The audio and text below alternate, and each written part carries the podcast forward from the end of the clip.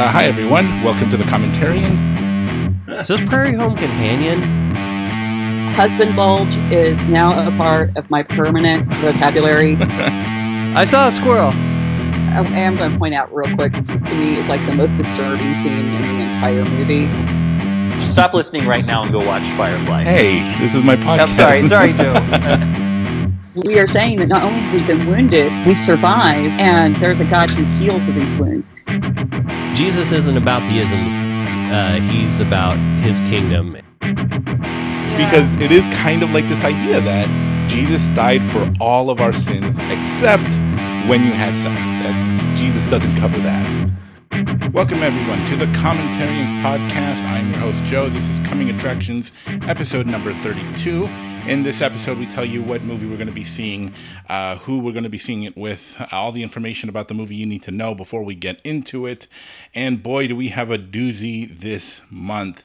We have the 1999 film Fight Club, directed by David Fincher, screenplay by Jim Uhls, based on the novel by Chuck Pala- uh, Palahniuk. I'm going to guess that's how he's very famous, but I never learned how to say his name. Uh, it's starring Edward Norton, Brad Pitt, Helena Bonham Carter, and according to IMDb, the summary is an insomniac office worker and a devil may care soap maker form an underground fight club that evolves into much more. That is the basic of the basicest. Um, it is rated R for disturbing and graphic depictions of violence, antisocial behavior, sexuality, and language. This is a very graphic film, a very adult film. There's a lot of fighting, and it's very graphic fighting, a lot of blood, a lot of. Uh, you know, spit and vomit and just everything that involves fighting.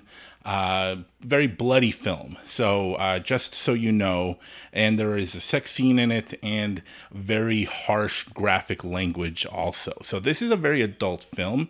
Uh, but who are we going to be doing this with? We are going to be doing this with Reese Pasimio, uh, podcast host of the podcast Smart Counsel.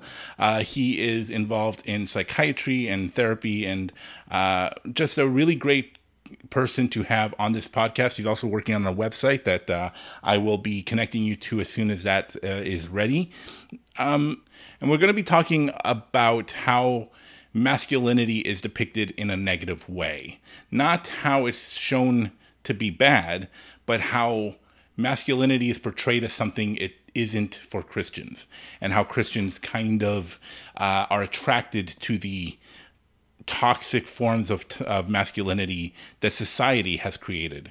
Uh, but it's not just that. We also talk a lot about the need for community, the need for partners, the need for uh, you know guidance and the danger that that can pose on some people. So we do talk a lot about uh, psychology and therapy and uh, mental illness. We talk about good and bad masculinity, and we talk about uh, what we as men need uh, as far as uh, guide, guidance and counsel and um, uh, mentorship. So it's a really, really fun episode uh, that I recorded with him. Uh, so it's going to be coming out on the 15th, as always. Anyway, that's all. that, uh, that's all you need to know. If you need to know what the movie's about, if you need to know the summary, then go to Wikipedia.